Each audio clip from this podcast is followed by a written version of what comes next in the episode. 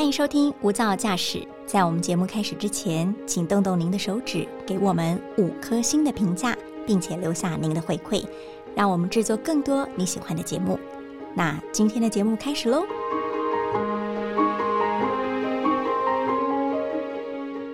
您好，欢迎收听带电视、带新闻所直播的 Podcast《无噪驾驶一百种生活倡议单元》，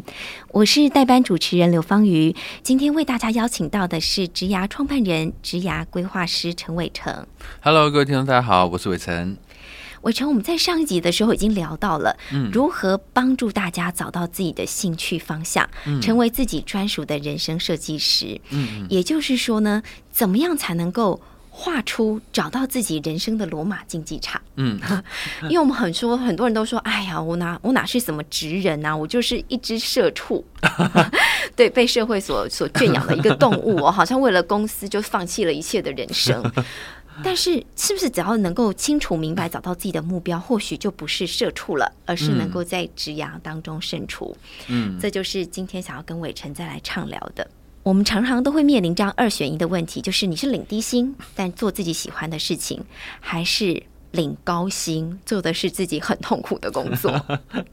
对，对，那贪心一点的人就说：“我不要，我两个都想要啦，我要高薪，然后又自己很做的很开心的工作，要怎么样才可以两者兼顾？或者是这是天方夜谭吗？”嗯，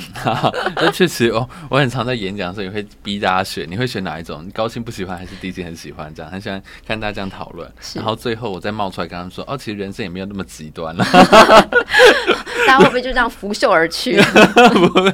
不会”对我就是刻意在前面讨论的时候，让大家开始去思考，就有点像辩论一样。但实际上最后我在跟他们讨论的是说，其实通常你遇到的状况不会到那么极端，是很低兴，然后很喜欢，或是很高兴，然后很痛苦。很有可能是一半一半。那其实我我自己会觉得说，呃，职业的话，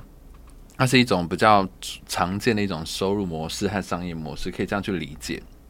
对，所以呃，我我会跟大家分享说，哎、其实还有其他的可能性，比如说你选一个不要那么讨厌。但是也还算喜欢，然后那再来，嗯，薪水也没有到那么低？啊，这当然是一种，或者说你白天和下班它是可以一种组合嘛，现在很多人都会做这种组合，斜杠。啊或什么的，嗯。对，但你也可以说哦，可能本薪不够吧，你也可以这样讲，是。对对，这也是有可能的。对，那我还会分享一个，就是哎，我会跟大家分享说我自己是怎么做的。那我自己其实是我的策略是把喜欢的事情做到赚钱，这其实是比较偏向我的策略。嗯，这句话很难呢、对，这句话蛮难的，但我我说明一下，我说明一下，就是我我怎么尝试，然后希望给大家一些一些刺激或者一些参考。嗯对，那其实我自己之所以会选择这个策略，是因为我知道我对于我不喜欢的东西，我真的完全没兴趣。我是兴趣很极端的人，我对于我很喜欢的东西，我会很投入，但是不喜欢的东西真的完全不想碰。所以我就知道说，好，那我不需要优先选择我喜欢做的事情，只要咨询相关的事情。是，嗯那再来，呃，那可是接下来好，那怎么办？这件事情要怎么样？呃，让我的收入也可以提高呢？对，所以其实这边的话就会包含很多的策略和经营的层面的。假设呃，可以把我理解成为一个自由工作者，那这样情况下，我其实，在过程当中，哎、我刚才曾经教过书，但是后来发现，哎、教书我倒不如去做家教了。对，那个那个 CP 值还比较高，不用 care 那么多学生，就是其实是很累的这样子。对，然后再来，呃，过程当中我也去思考我的这个专业技术，呃，职涯其实职涯咨询的专业技术的话，就是协助一个人，呃，找到他想要做的事情，找到他的职业定位，他擅长的事情跟他想要的东西，其实就是深入的了解一个人。对，所以啊、我就在思考说，好，那用这套技术，我如我能不能帮不同的客户，然后创造价值？我是不是能够帮不同的来访者解决问题呢？嗯，对，因为比如说做职涯咨询，大家直觉上面会想到的是，哎，学生，学生，是，对，或刚进职场的人，是，对，可是做这样的话，哦、毕竟学生和刚进职场的人，他们可能不一定有那么多的经济资源，是，然后再来他呃，通常大专院校里面有非常非常多的课程讲师，我也蛮常会去分享的。嗯。对，所以我后来就大概自己想要比较想要做偏向自费咨询的个案。对，那我就知道说好，那假如说我要偏向做自费咨询的话，我的实力和专业必须要不断的提升到某种程度。是，对，然后再来，那我除了专业实力不断地提升之外，我也知道说我要具备哪些东西，然后再来如何让我的知名度可以慢慢慢慢的也持续的提高。对，那这样子的话，透过提高我的讲课的钟点费和咨询的钟点费，那就可以让我最后的呃收入可以不断的提高。是对，那再来就除了这些事情以外，还有就是，哎，这些都是主动的收入，你有付出，那有有讲课有咨询才有收入，所以也接下来也开始规划一些比较课程式的，就是可以线上比较被动有收入的这样的一个路线。嗯对，所以其实，嗯、我觉得如果你越来越了解所谓的商业模式的这个概念的话，其实你会比较容易把你喜欢的事情做到比较赚钱，或者是是说可以，因为职职业的话，它就是一个比较约定俗成的一种收入模式。你做这件事情，所以你会得到这个回报。嗯哼对啊。可是如果你再看到更底层的它背后的逻辑，就是它是一种商业模式的话，其实你就会发现哦，所以为什么有些人他。嗯，是新的职业，但是他做的很好，因为其实所有的职业它都是可以被创造的。你提供的服务、你的技能，那你可以得到相对有人会买单，那这就是一种职业。所以我我有蛮我会就会认识一些有趣的朋友，比如说做宠物保姆的啦，然后还有做穿搭顾问的老师，嗯，对我就是哇好酷哦，对他们就是很新的服务，然后用一些啊、呃就是也是还是可以持续的有有客户啊等等这样子，对。那伟成，您这样调的，不管是这个宠物保姆，嗯。还是穿搭顾问，还是您嗯自己的职涯这样子规划师，其实都是自由工作者，而且是一个很有创意的一个 一个领域。嗯。但是绝大多数在台湾的都是上班族嘛，嗯嗯嗯，都是领公司的薪水。对，那在投履历的时候，公司在挑人的同时，他们也会想说：那我自己我怎么去挑公司呢？我怎么嗯在那那一刻就知道这个公司的文化适嗯不适合我呢？因为我毕竟可能一刚开始不是所有人都有这个能力自己去当老板，嗯自己去创业。那他们该怎么办呢？嗯嗯嗯，了解。然后关于如何找到适合自己的公司的话，我觉得首先第一件事情还是你必须要搞懂你到底喜欢怎么样团队。对，嗯，有一些不同的面向可以去参考，比如说像是，哎，你喜欢怎么样和你的同事互动？你是喜欢大家就是当佣兵、公事公办，不要聊私事，还是你会喜欢跟大家感情很好，像朋友一样？嗯，哦，每个人不一样哦。像这个是一个就可以评估的点，然后再来有些人就是，呃，他在工作当中，他也许会在意的是主管的面相。主管有的人喜欢主管是指导很多的，那那如果他要指导很多，通常他可能会比较呃，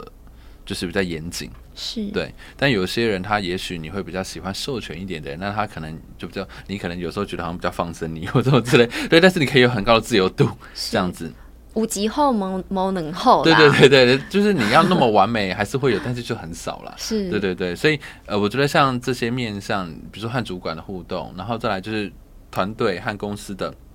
阶层。阶层性高不高，还是大家是比较平等、互相尊重，然后没有什么阶层？我觉得这些都是可以去看的。然后再来还有看公司的，比如说公司的近况发展，它的核心单位，然后它的组织组成啊等等，然后甚至你在面试的时候可以去了解一下未来会接触到的的组织图架构可能会长怎么样子。嗯对，讲到面试，哎，有没有什么面试的技巧？面试我怎么？因为刚才讲了很多，好像、我好像得要一脚踏进来了，嗯已经拿到了这个员工证了，我才有办法慢慢去观察、熟悉我的这个企业文化。但有没有办法在面试的时候，我就大概会有一个感觉，我到底适不适合这家公司？嗯嗯嗯，那那我自己啊，我举个例子好了，就是他其实可以从很很从很多面向去谈，像比如说像是呃，我有跟一个单位 Alpha Camp 然后合作，那我们也专门设计几个问题，对，发现哎、诶大家好像没有没有没有想过。举个例子，假设你今天要了解你的主管是怎么样的风格，大家注意听喽。对，假设你要了解你的主管是怎么样的风格。通常你不太可能会说，哎、主管你是强势还是民主开放呢？他大概这时候已经打叉叉在你的那个履历通表上面。通常他一定会说，嗯那我们这边我很开明啊，强势的人会说自己 open 啊，有一些人就是不是常常说，为什么他都不跟我讲？我 open 啊，我都可以跟人家沟通的，就是就这样，他可能就是很严重这样子，对，所以在这样的情况下，中长会说，哎、你其实你可以观，反而可以观察的是，你在跟这个人面试的过程当中，他会不会问你的感受和想法，嗯还是他就一直自己一直讲？嗯，那或是他会不会抢你的话，或是他就是一直只想要说服你，然后他没有去关心你的感受，或者是你你你有什么看法，或你的需求会是什么，不会停下来听你讲话，嗯这些都是一种 比较支配的一种风格。嗯。对，所以啊、有些时候，所以我们就跟大家说，当然你可以设计一些问题，但有时候你不一定要直接问问相关的问题，你就观察他怎么样跟你互动，你大概就可以想象和猜得到。哦、有没有一些可能关键的问题？哦，关键的问题吗？，对，比如说我可能会问，哎，假设我想要知道这个主管的领导风格，我通常直接呃间接一点会问他说，哎哎，主管，我很想要了解一下你的领导风格，然后希望能够尽快的就是搭配你这样子，对，这样子的话就是尽快的在。职位上有所贡献，那我想了解是，哎，过去主管你在呃面对哪些和哪些人的合作部署的合作，你会觉得是比较不开心的，比较麻烦或痛苦？那你觉得你和哪些人在合作的情况下，你是比较开心，是比较喜欢的？嗯这时候，因为他不会觉得我在问他本人，好会哦对，他会会觉得我很礼貌的想要融入这个对对对对，我就很想要赶快搭配你啊，就是想了解说，哎，你喜欢怎么样的人，不喜欢怎么样的人。但其实我背后的核心动机是我想要猜测你可能是怎么样的人。比如说，也许你会很 care，就是哎，有没有常常跟你回报？然后我就很想要知道这个回报的频率会到什么程度，那就知道说，哎，你的掌控掌控欲有多高？嗯对，还是说，像比如说，假设有人问我啊，假设有人在面试的时候问我，因为毕竟也开公司嘛，然后那我会可能回答说，就是哦，我他们比较喜欢的是，就是你平常都不，就是不可以不用来找我，但有需要的时候，然后我们可以去讨论解决问题，然后遇到问题我可以帮你这样子，但大部分情况下，我希望你是可以独立解决问题的人。嗯，所以这样子的话，对方就会很明显的知道我是一个超级授权的人。可是你本身太懂，可是您本身太懂心理学了，就会想说你这可能已经是转化过的答案，你会知道说其实我是一个掌控欲很强，但是我要回答不同的哦，给你。哦，了解。但但是我自己通我不太会做这样的事情，是因为我觉得面试不是骗来骗去的一个场合，不是互相欺骗场合。我觉得面试不是说我要骗一个人进来，也不是说我要。骗一家公司录取，我觉得这样都太荒谬。我觉得这种都在互相耽误。我比较喜欢真尽量真实一点点，就是你你的状况是什么，你想找什么，你真想怎么样的人，你讲清楚。然后这个工作会有的挑战是什么？对，那可以有的调整会是什么？你讲前面讲清楚，然后再来这个人来访者也是，就是有时候我就看到有一些文章或什么，就鼓励大家，你就反正你的目标就是先录取再说。然后我就会觉得，这样就是不会有好下场的。就是你如果你如果在面试的时候扮演一个很不像你的角色啊，你你这个 offer 就要拿到没有任何意义啊。是，因为你你进去之后，你就是会很不适合这个角色。嗯，对，那我就觉得说，你为什么不双方都真实一点点？那也许，哎，你在展现你真实的面的时候，公司就觉得说，哎哎，你这样的特质好像我们公司有某一个角色，你要不要试试看？是。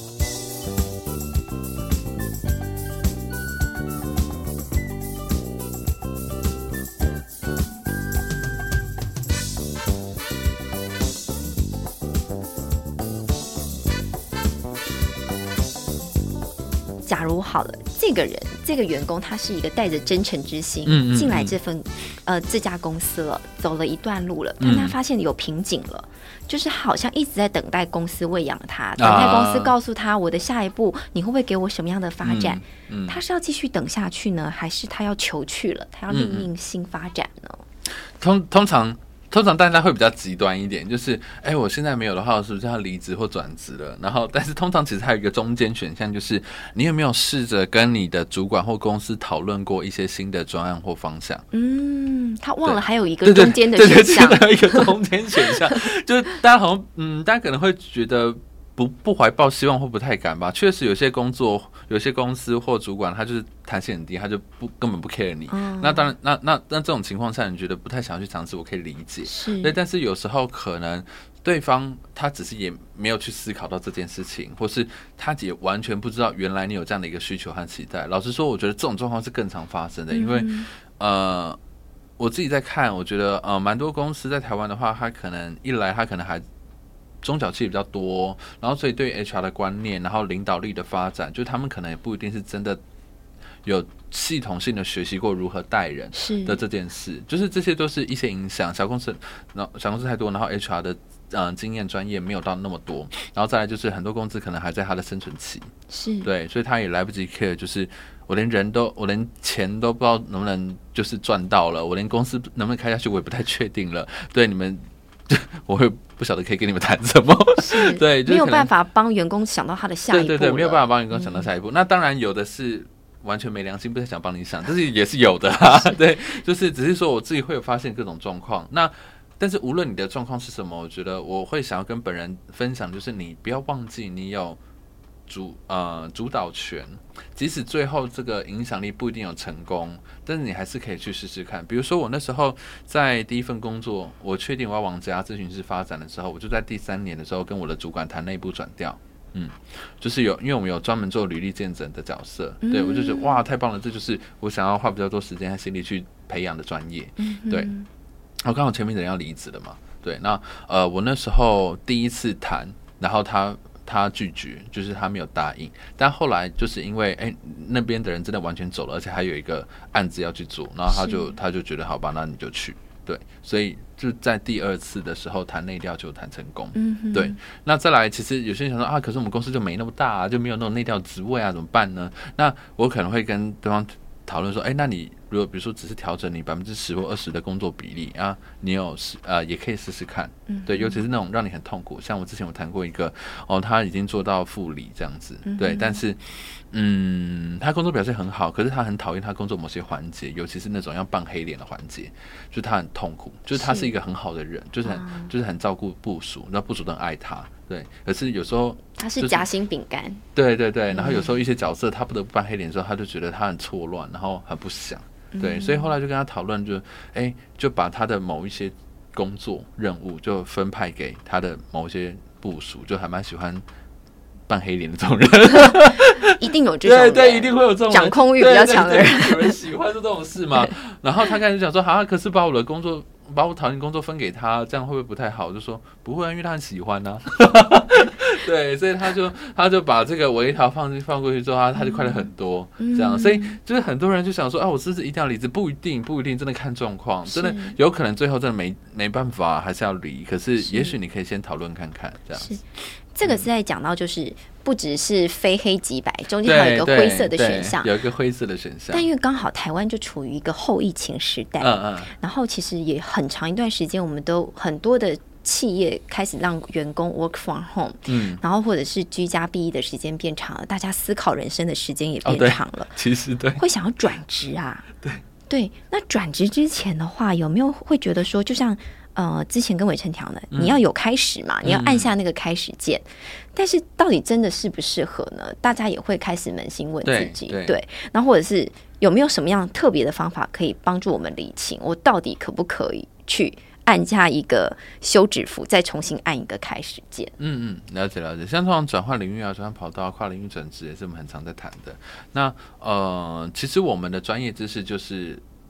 很 focus 在这一块，你到底适合怎么样的角色？对，所以在你的各种转捩点 （turning point） 的时候，你可以找这家咨询师和你聊聊。所以我们会从你喜欢什么、擅长什么、重视什么去跟你讨论。所以那这样特质走这个职业的话，大体上来说是不是相对适合的？对，这是第一个。那因为自己要去 try 的话，可能你要从很多个职业当中去试，你可能觉得浪费人生，然后是那我试到什么时候？对，那如果失败了该怎么办？然后就发现不适合的话，那我也没有那么多的时间可以试。所以第一个你要缩短这个。评估时间的话，那我们可以和你聊聊。那再来还有第二个就是好，假设你要测试的话，通常我会鼓励两件事情。第一个就是访谈，嗯，哦，那访而且访谈的话，请你至少要问两个人，那个职业的人至少问两个，因为一个人的话，以统计的角度来说，会有抽样误差，就是他可能就是他他是比较。代表他自己的角度和立场，可是也许他不够全面的讲到一些东西，这样子对。那第一个就是访谈，请你一定要做访谈。那有些人想说啊，怎么办？我就是没有朋友啊，没有相关的朋友。我就说，那朋友的朋友应该会有吧？嗯，想办法去找陌生开发也可以。对对对，要不然，因为本来很多东西就是你就不是你现有的，啊因为。如果你都不认识这个行业，都是你自己的想象，那误差值会更大。对，而且而且网络上面的资料，除非它是那种很详细的职业访谈或是文章，要不然大部分都是比较简略的。然后所以很多人就会有各种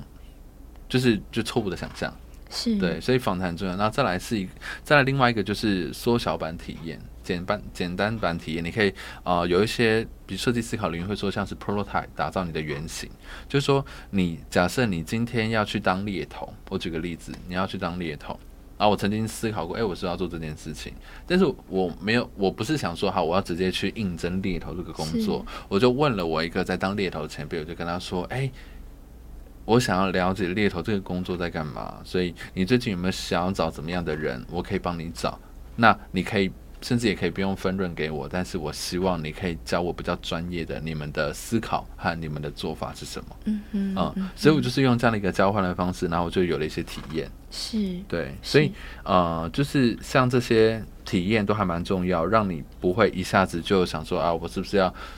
真的入行，然后入行两三个月想说啊，天哪，我真的超不适合的。是是，那这个的话是转职的部分，还有一个部分，其实像很多的年轻人不喜欢。被管嘛，啊，就想要自己当老板，嗯嗯嗯，或者是说现在的社群媒体蓬勃发展，人人都有可能是 YouTuber，人人都有机会变网红，嗯嗯，但是这个会不会是一个稍纵即逝的一个行业？很多年轻人他或许只看眼前，嗯，那如果我想要当一个 YouTuber，你也会有一些职涯上面规划的一个建议吗？哦。我会和他讨论，嗯，我会和他讨论，因为通常比如说像当 YouTuber 的话，你可以视为是一些呃传原本的传播媒体相关的职业角色的结合，比如说可能是演员，再加上比如说影片剪辑，然后再加上主持人的这种角色，所以，我所以像我们在和他去聊他平常喜欢的职业的时候，哎，其实如果他有很广广泛大量真的对这种传播类的呃工作有兴趣的话。对，那我就会诶觉得说，哎，我们可以试试看，然后进自媒体啊，或什么的。嗯哼，对对对，就是会实际上真的去 focus 在这些东西。对，可是呃，还有另外一点，就是我也会和他讨论他的定位。是，嗯，但最近也有跟一个嗯。教练相关工作的去讨论他接下来发展定位，他要走个人品牌嘛？对，那我觉得核心还是说你你想要带创造什么价值？有的人是很很搞笑，所以他能够创造娱乐价值，那这种会是一个路线。对，那可是我我觉得不是所有的人都。那么的有趣，或是那么的吸睛和有魅力。那如果你不是这样的话，像我自己走的路线比较是专家型的个人品牌的角色，对，所以像是我的好朋友啊，泽文，他有出一本书叫《知识复利》，里面有讲很多这种专家型个人品牌经营方法。对，那我觉得是，呃，我觉得这是我我会觉得比较容易的，容易的点是因为首先你有一个专业，是，然后再来那。嗯，就是透过一些行销的方式去经营你的知名度，所以即使你不是什么超红的网络红人，对，但是你都可以有一定的呃一定的收益、一定的收入这样子。是，对对对，我觉得这可能对一般人怎么容易一点。就是不要理想很丰满，现实很骨感。对对对对对对对对。您的角色就是帮他们去中间找到一个平衡点。对对对，对我就是和大家讨论一个平衡点，就是哦，人是不用走那么极端吧，我们就一步一步来，然后一步步去做测试，然后慢慢去实现这样。是。那最后一个问题，想帮广大的听众朋友问。社畜，其实社畜这个名词其实有一点贬义嘛，对对对，有点自我嘲讽。嗯，如何去跳脱社畜呢？就是说我不要我的人生当中就只有工作了，然后满满的这个压抑，满满的厌世感，或是满满的负能量。嗯，因为其实社畜就是满满的职业倦怠嘛。啊，那您本身是自由工作者，或是以前还在受雇于人的时候，怎么样去排除这一些负能量呢？其实，其实我我觉得。老实说，如果不是我发现我的特质比较特别，想做的事比较特别，然后遇到一些很失控的人类的话，我其实也不会想要跳出来自己做。老实说是这样。那我自己的经验是，其实大部分人他不一定会真真的特别想跑出来自己做。如果事情其实还算喜欢，心情还 OK，然后人是好的，其实大家觉得待在一般层也没有问题。对，所以我觉得可能是，就 是就是。啊，能不能够找到一些还不错的环境？对，所以我觉得这件事情的话，可能会呃考量到说，你是不是一个擅长开发机会、擅长或是知道怎么开发机会的人？嗯，啊，怎么说呢？像是呃，很多人会以为工作就只有等一零四上面公开的内容，嗯但其实不是这样的。那光是这种求职管道，除了一零四以外，还有很多啊，LinkedIn 啊，或 u r a t e 啊这种这种。对，那嗯。这些都是一些可以求职的管道，但这都是公开的。有更多的工作其实是在刚开始在找人的过程当中谈出来的。嗯，就这个，就也跟大家分享。就比如说，假设你建议是有个老板找人，那他开始要找人的时候，他一定找他认识的人，嗯，然后或是啊找了一轮认识，哎怎么办？好像没有没有认识的人适合，或者是说他可能最近刚好也很忙，就没有办法，这时候才会往外扩散，是找朋友的朋友，朋友没有推荐？对，然后这样子第二轮也都没有做啊没办法，只好往外找。是，对，因为其实人都会，因为你合作需要一定的信任感和熟悉感。那你这些比较熟悉的人，你大概比较可以预测，比较知道说他们的工作的能力或工作的品质是不是你也会喜欢的。所以很多的机会，其实它都是在这个阶段当中谈出来的工作。嗯哼，嗯，那真的最后再怎么样都找不到之后，对，那他才会往外找。嗯哼，对，所以如果你是一个平常就有广结善缘的人，然后工作能力和态度很不错，其实你很相对一般人更容易找到适合自己的机会。嗯哼，对，因为大家会想要找你聊。像我就曾经谈过一些人，或有一些朋友，他就说哦，他其实没有改过履历耶，因为他就是第一份工作之后，后面都是各种同事主管推荐他各种工作这样子。嗯，对，就是他真的做人成功。那做人成功找到好工作，又怎么样才可以去办到不让工作绑架我们的生活呢？我我觉得，诶、蛮看，我觉得蛮看说这个工作他是不是可以讨论的，他是不是可以谈的，嗯，对，那就跟主管或老板很大的关联了。组织制度，我我我我觉得其实是这样，就是因为，嗯。呃，像有一些人其实蛮愿意说，好啊、那如果用一个比较兼职的方式或什么的，嗯，对，那我呃，因为我觉得其实都是看双方的需求。比如说，对，如果你愿意啊、就是你的工时比较低，但是你也可以接受兼职的算时薪的这种状态的话，诶，其实对工作来讲，说不定他也会觉得，哦，其实好像还 OK。是，对对对，所以所以我觉得看就是你啊、可以找这样的一个 一个人去做讨论，这样。是。我想我也很喜欢你书中的一句话，就是你的名字比职称重要。嗯嗯嗯，嗯这句话可不可以改听众朋友不一样的想法？嗯，其实我我自己在做咨询的时候，很常会发现大家很期待自己一定要成为某一个职业。对，或是某一个职称名片递出去很漂亮，对对对、嗯，对。然后可是我就会觉得哦，所以你一定要成为总经理，不是说这些职业不好，而是你一定要成为医生，你一定要成为顾问，嗯，那这样你的人生才是有价值的吗？你的价值只能透过这些方式被认可吗？嗯我会觉得好像有一点，这个世界有点本末倒置。我觉得每个人的存在都很宝贵，很很有价值。那再来，职业是他去实现他想做的一些事情，然后有收入的一种方式。因为其实像我们越来越都清楚，说你要有收入不一定是靠工作、啊，你有很多投资啊，或副业啊，或者什么网拍、虾皮卖东西，其实也都可以赚钱。甚至还会赚的比你的本职对啊、对，就是这是一个很严重的 问题啊，也不是很真实的问题，这样子。对，所以其实你你想要什么，你可以有很多方式，但是你选这个职业，我我不太希望某些职业变成大家唯一的一种自我实现的角色，因为我很常遇到这样的人，然后就会感觉到说，当他们在真的成为这个职业之前，就觉得自己人生很失败。比如说像心理师好了，对，然后但是。但是他们真的成为这个职业之后，他发现，哎、这这是一个新的坑，就要开始，就是 你还是有些新的问题要面对，然后你还是要，就就是就是有有时候就很像什么呢？就像是我们从网络上买衣服或买包包、买球鞋，对，嗯然后就觉得哇，刚开始快乐个几天，你还是要面对到真正的问题，是，对你接下来怎么经营，你要怎么发展，你要做什么的问题，嗯哼，对啊，所以我自己会觉得，好多人会把自己的人生的价值寄托在某一个职业，我觉得这样好辛苦哦。是，对，就是我记得我有一次在我的脸书上面就写了一篇文章，就说，哦、年薪五百万的人就会比年薪五十万的人更有价值吗？嗯，对，我就写这个文章。当然，当然我自己还如果能够年薪五百万，但很好啊，我可以理解啊。但你这个太极端了，又是一个五百跟五十万，五百个这样，对，因为因为就想说，哎、这个数字比较对称嘛，因为大大多数人可能年薪在四五十万、五六十万差不多，所以我想说，哎、这个这样子的一个数字的，因为我实际上我有谈过，对我有谈过，就是有几百万年薪的人，也有谈过，就是哎、真的几十万年薪的人，是，对，但我觉得大家都会有，其实有时候不完全是工作问题，有时候是内心你无法安顿的问题，嗯哼，就是他没有办法喜欢他自己的特质，然后他没有办法接纳他自己有一些局限，或他可能没有办法舍弃，或他没有办法就是追求真正自己想要的东西。其实很多时候也会牵扯到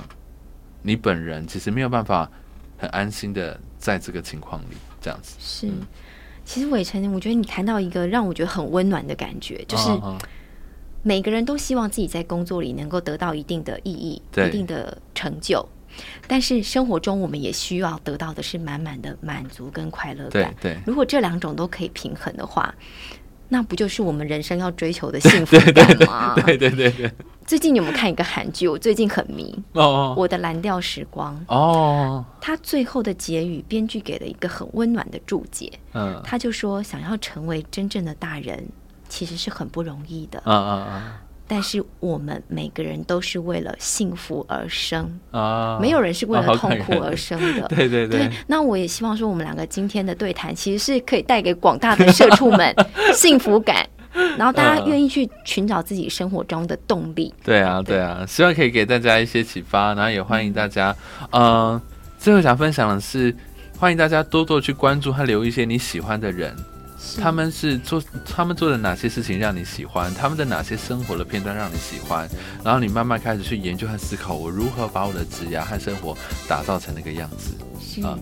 就也许花要差花比较多的时间，但是如果最后能够实现的话，我相信对于你本人来说，一定是很有意义的一件事情。是对。